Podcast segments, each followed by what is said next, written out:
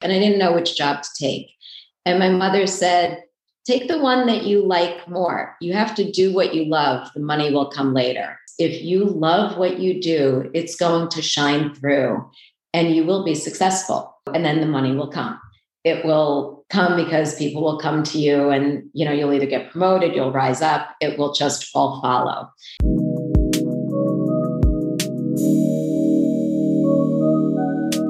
Welcome back or welcome to the Business and Board Shorts podcast, the only podcast dedicated to coastal entrepreneurs and business owners. I'm your host, CT Kaup. In this episode, I talk with Mo Wolf from Port Washington, New York. She's the owner of Evolution Pilates. Let's dive into this week's conversation. Hey, Mo, welcome to the show. Thank you for having me, CT. It's nice to be here you were in publishing prior to owning your studio. Can you give a context around that? Sure. So I was in um, magazine publishing for 15 years before I opened the Pilates studio. So this is um, a second career for me uh, actually had a little bit to do with how I chose the studio's name. I was thinking what would be the next path in my story or the next chapter, and I didn't want to think about it that way. I was just thinking as human beings, we kind of evolve and change. And so one door closed, another one opened, and I left that um, career. It was magazine publishing, but specifically marketing in magazine publishing. I did consumer marketing for all of the magazines at Time Incorporated. That was the last thing I was doing when I left. And I was a little bit at odds when I tried to figure out what I was going to do next. And the part of my job that I loved the most at uh, Time Inc., when I sat down and really thought about it, was the teaching. I loved teaching my staff how to do what they did. I mean, I enjoyed the marketing, but by the end of my career, I wasn't actually doing much of it myself anymore. I was teaching people how to do what they did. And so I tried to figure out how could I take um, my passion for teaching and something that was a hobby at the time, Pilates, and turn it into my next career. It's probably a little bit of um, the corporate arrogance of um, having worked at a big place like Time Inc. Um, that made me think, oh, I'll just open a studio. I think that's not the normal path for most people. Um, you usually go and you work for somebody else and you learn to teach and then you open a studio. But um, I think having been in corporate America, that actually was never even a thought to me. It was kind of like, this is what you do, because I was used to launching magazines and big products. So it's like you have an idea and you take it to market and you launch it. So I had this idea, I took it to market and I launched it. And over the years, I kind of thought at times that that was not the best way to approach it, but in for a dime, in for a dollar. how long did you have the idea that you wanted to i mean was it something that you knew for a long time you wanted to open your own studio or just how, how was what was the evolution of that? It really wasn't that long. I think i maybe took less than a year um, between when i stopped working at time inc and thought about what my next steps would be. And i had two or three business ideas that were mulling around in my head. I think I definitely am an entrepreneurial person. It's in my blood. I come from a line of entrepreneurial um, people. My grandfather had his own business. My father and my mother had their own businesses and so it's uh, it's not something that's scary to me to work for yourself um, and during a little hiatus, uh, when I lived in California for two years, I had my own consulting business for magazine publishing. So, this idea of what if you fail? What if it doesn't work? It's like, say you fail, you pick yourself up and you go do something else, or you go back and you work for somebody else. So, that wasn't really a factor in my um, planning. So, it was like, that's what you would do. So, uh, it was less than a year. Um, I took a few months to figure out what I was going to do, and then a little time to find the space and build it out and buy the equipment and do the steps that uh, are required uh, to, to do it. So, from the idea to when we actually opened it, all took less than a year. And the other ideas that I had been considering were um, uh, flipping houses was one of them. And the other thing was a business actually organizing, organizing people. That's another thing I'm kind of obsessed with. And the idea was um, to help people who found themselves like suddenly single, whether it was that they were recently divorced or recently widowed and they were not used to doing anything for themselves and sort of consult them and help them navigate that journey. And I, I the idea started as maybe it's a newsletter or a magazine and or maybe a one-on-one type business, but I ended up doing this instead. I maybe have another business in me somewhere. yeah, no, I like that. that's a really good one. How did you select Port Washington, New York, or how long have you lived there? I grew up in Queens, which is not far from here. It's uh, you know, maybe uh, seven or eight miles. Um, and Port Washington is like just over the border for Nassau County. And I always liked it because it's on the water and I have a thing for water. Um, initially, when I opened the studio, magazine publishing is big on taglines. And um, the studio's tagline initially was Evolution Pilates Water's Edge Studio. And my first studio was right around a turn where you had this beautiful view of the water. And over the years, we moved a few times. I actually think you helped me with this when we did our website. We put a little story about the evolution of the studio in our different homes. And we took the Water's Edge studio off, and our tagline changed to feel the difference, which was just something we started saying a lot. And it kind of de facto became our tagline. But um, I just loved Port Washington for these sweeping views of the water. You can kind of see across to Connecticut at different um, parts, or Westchester. And um, if you go further around towards Glen Cove, you can see Connecticut. And I love it. There's something very calming on my ride to work from my house. It's just, I see the water. So I love that this podcast is uh, board shorts, you know, because it's uh, it's business and board shorts, and that's what could be better than that to do something you love every day by the water in a casual environment. There's something I think that um, spurns a lot of creativity when you're in that kind of environment, and I love it. So that's why I chose Port Washington. Studio has been there for 18 years now, and I've been in Port Washington myself on and off for about 30 years now, I want to say. What would you say the vibe is like in Port Washington? Port Washington is it's a it's a fairly big town. It's definitely a town. It's a suburban town. It, has got access to Manhattan. It's a, a 30 minute train ride to Manhattan. So you get a lot of people who work in the city but it has a real sense of community. So people like to be very heavily invested in the community. But the main street of Port Washington has a lot of local merchants. Like you don't see the Gap and and stores like that. It's not a strip mall kind of feeling. It's local mom and pop shops, and most of the people who have their shops in town are locals. Uh, and so uh, you you get this real sense of community. You know, when the high school has its fundraiser, it's all the local merchants donating their time or their services to these events, and people know each other. They know each other's business. They know what's going on. When somebody's sick, everybody pitches in to help and take care of them. So it's got that kind of real community feeling it's a it's an extremely wealthy community but also there are parts of the community that are not very wealthy. So there's a, a big gap and the community really kind of tries to take care of its own. So where you've got in some areas multi-million dollar houses there's also a food pantry. Because there are some people where when the schools were closed the kids were going without their two meals a day that they were getting provided by the schools.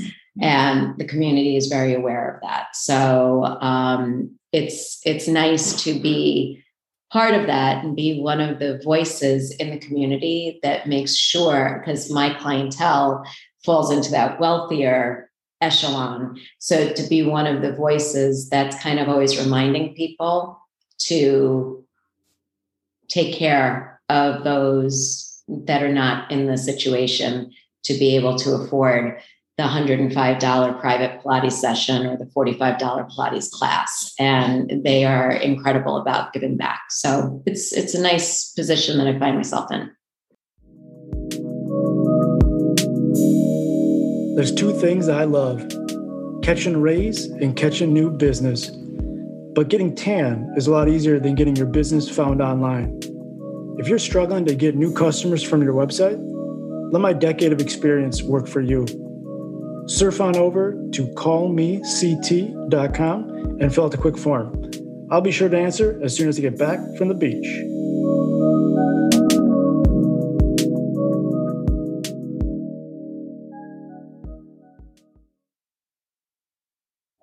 What would you say when you think back to, let's say, the first five years that you owned your studio to like the last five? What would you say are some of the differences that you've seen or felt? So, being around for as long as I have, I was definitely at the start of this um, boutique fitness craze. And I have felt competition. That is what I have felt incredibly in the last five years. And I find it personally offensive. I feel like stay in your lane. I was here first. You know, you're infringing on my territory. And Orange Theory opened up you know, not far from where we are. And um, I'm not a franchise. A Club Pilates opened up, you know, not far away.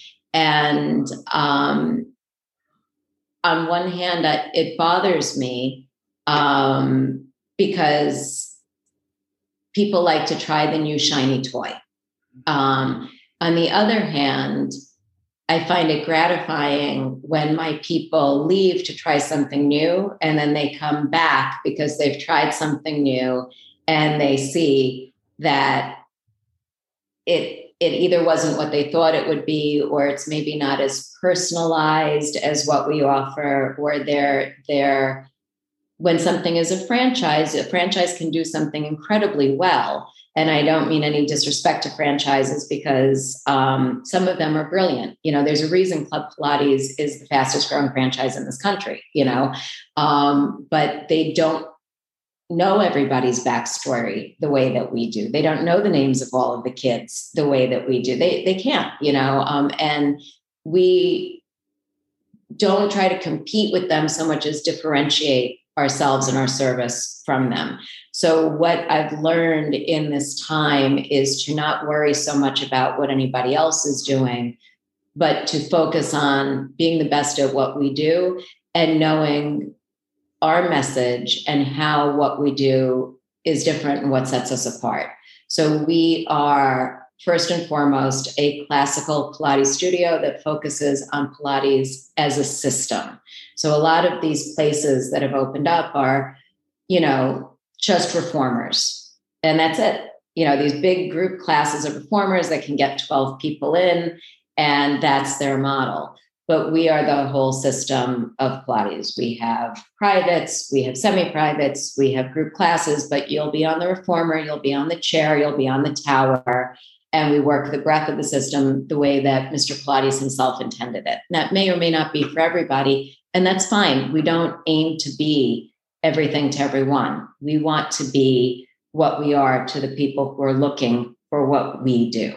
And when I stopped trying to be everything to everyone, it, it's like the right people found us and business went where it needed to be. So we've had consistent year over year growth pretty much every year until COVID happened. and what would you say to somebody that doesn't know anything about Pilates is coming in fresh to you, what, how, how do you explain what it is? Pilates is resistance training. I mean, that is what Pilates is. It's spring based resistance training. It is stretch, strength, and control. It's a brilliant method of resistance training. And um, the best way to experience it is to do it. We think classical Pilates is the best way to experience it. The way, you know, it's named after its creator, Joe Pilates. So we believe the best way to do it is within his system on the apparatus that he invented. and as close to the way he wanted it performed as possible. But I respect all brands of Pilates. You know, I'm not one of these people who bashes the contemporary Pilates practitioners. I feel like there is a place um, for everything. And I'm, I'm part of a lot of forums and friends with people who teach all different styles. I just happen, it's, it's like yoga, you know, there's Ashtanga, there's Bikram, there, you know, there's Iyengar, there's all these different flavors, and you find the one that works best for you. Um, but I really feel like you can talk about things, but the best way to understand it is to feel it in your own body. So, um, and what I would also say is Pilates is intended to be a vigorous workout. And where people have a misperception is in this thought that it's a woman's workout. Pilates is a workout that was conceived by a man for men. Initially, Mr. Pilates was training boxers and wrestlers and circus performers. And um, so it may have ultimately been adopted by a lot of ballet dancers to like rehab them and help them with their jump ability and requirements for strength. But it was intended to be a vigorous workout and to help people um, go about everything they needed to do in their daily life. And so, this notion that it's this, you know, maybe more female centric or easy workout I it it makes my head want to explode when people think that that's what Pilates is like. And if that's what they're experiencing with Pilates, I would say come try Pilates with us because you will feel the difference. And that's how that became our tagline. what do you enjoy best? And you can take this from the just general entrepreneurship angle or from Pilates studio owner specific. What's your favorite thing about owning your own studio or being your own boss? I really like uh, the freedom that it affords. It's also a little bit the thing I hate the most about it um, is that it can be um, very constricting. So, you know, I prior to COVID, I had eight or nine instructors, and then COVID happened, and now I'm down to uh, myself and three others. So I'm working harder right now than I did before, and I'm in desperate need of a vacation and I can't take one. That will pass. When that passes, I've got a dream job, right? I go into the studio at 6:30, I'm home most days by 11 or 12 and, you know, my life is what I want it to be. I can delegate the hours to anybody that I want and work as much or as little as I want to. That's really nice and I can dedicate my time to either teaching or building the brand or reconfiguring the studio or coming up with studio programming, working on the website, what you know, whatever I want to work on. If I'm feeling um, creativity in that direction, that's what I focus on. If I'm feeling creativity in um, coming up with some new programming or teacher training, whatever the case may be, you have that freedom. No one's telling you what to do. The buck stops with you. Um, but at the end of the day, the buck stops with you. If somebody calls in sick, if um, you don't have teachers, uh, I haven't had a day off since March 16th of 2020. You know, I've worked every weekend. I don't say no because this is not the time to be losing any clients. You know, revenue was down 50% last year. Um, and I want to be the last studio standing if the other studios end up not having it in them to ride it out. So that's the hard thing when you're the boss. And I could have, I almost did close. I could have closed in August, decided I don't want to do this anymore. It's too much, it's too hard. But I decided to stay open for the teachers that work in the studio and for the clients. I some of these clients have been with me since the day I opened. That's 18 years. You know, that's some of the longest relationships I have outside of my children you know it's um it's incredible. What would you say is the best business advice you've ever received? This was from my mother when i first was contemplating which job to take when i uh, graduated from college. So there was another little sidebar actually. Um, i graduated from college a little bit early and was considering law school but you should not start law school uh, like mid semester. You start at the beginning of the year. So I took my first job in magazine publishing just to kill a few months before starting law school.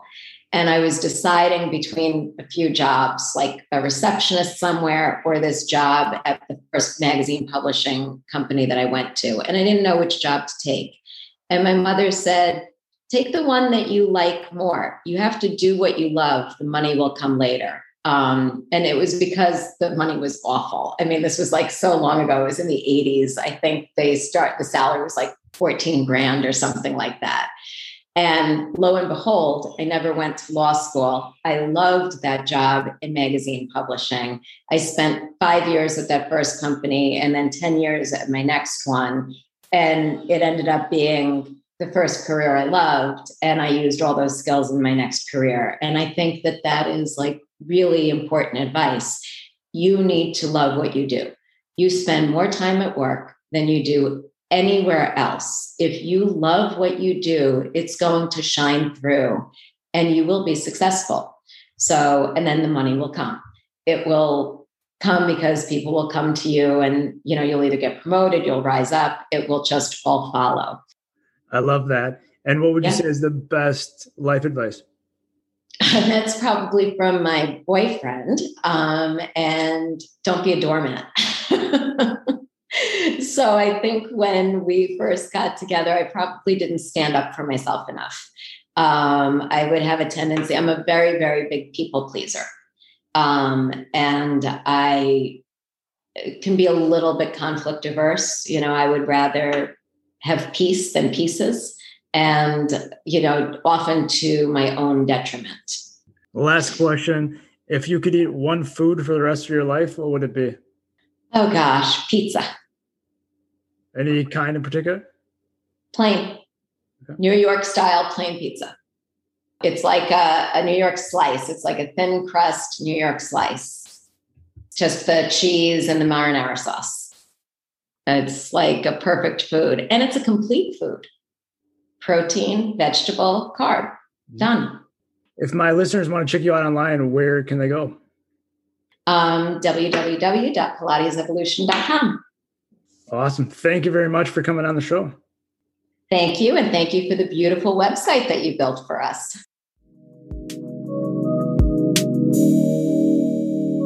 You're still here? Well, while I have you, if you found today's episode valuable or useful, I would love if you could head on over to iTunes and leave us a review. It really helps to expand the reach of the podcast. And if not, then just forget the last 10 seconds. Thanks. Talk to you next week.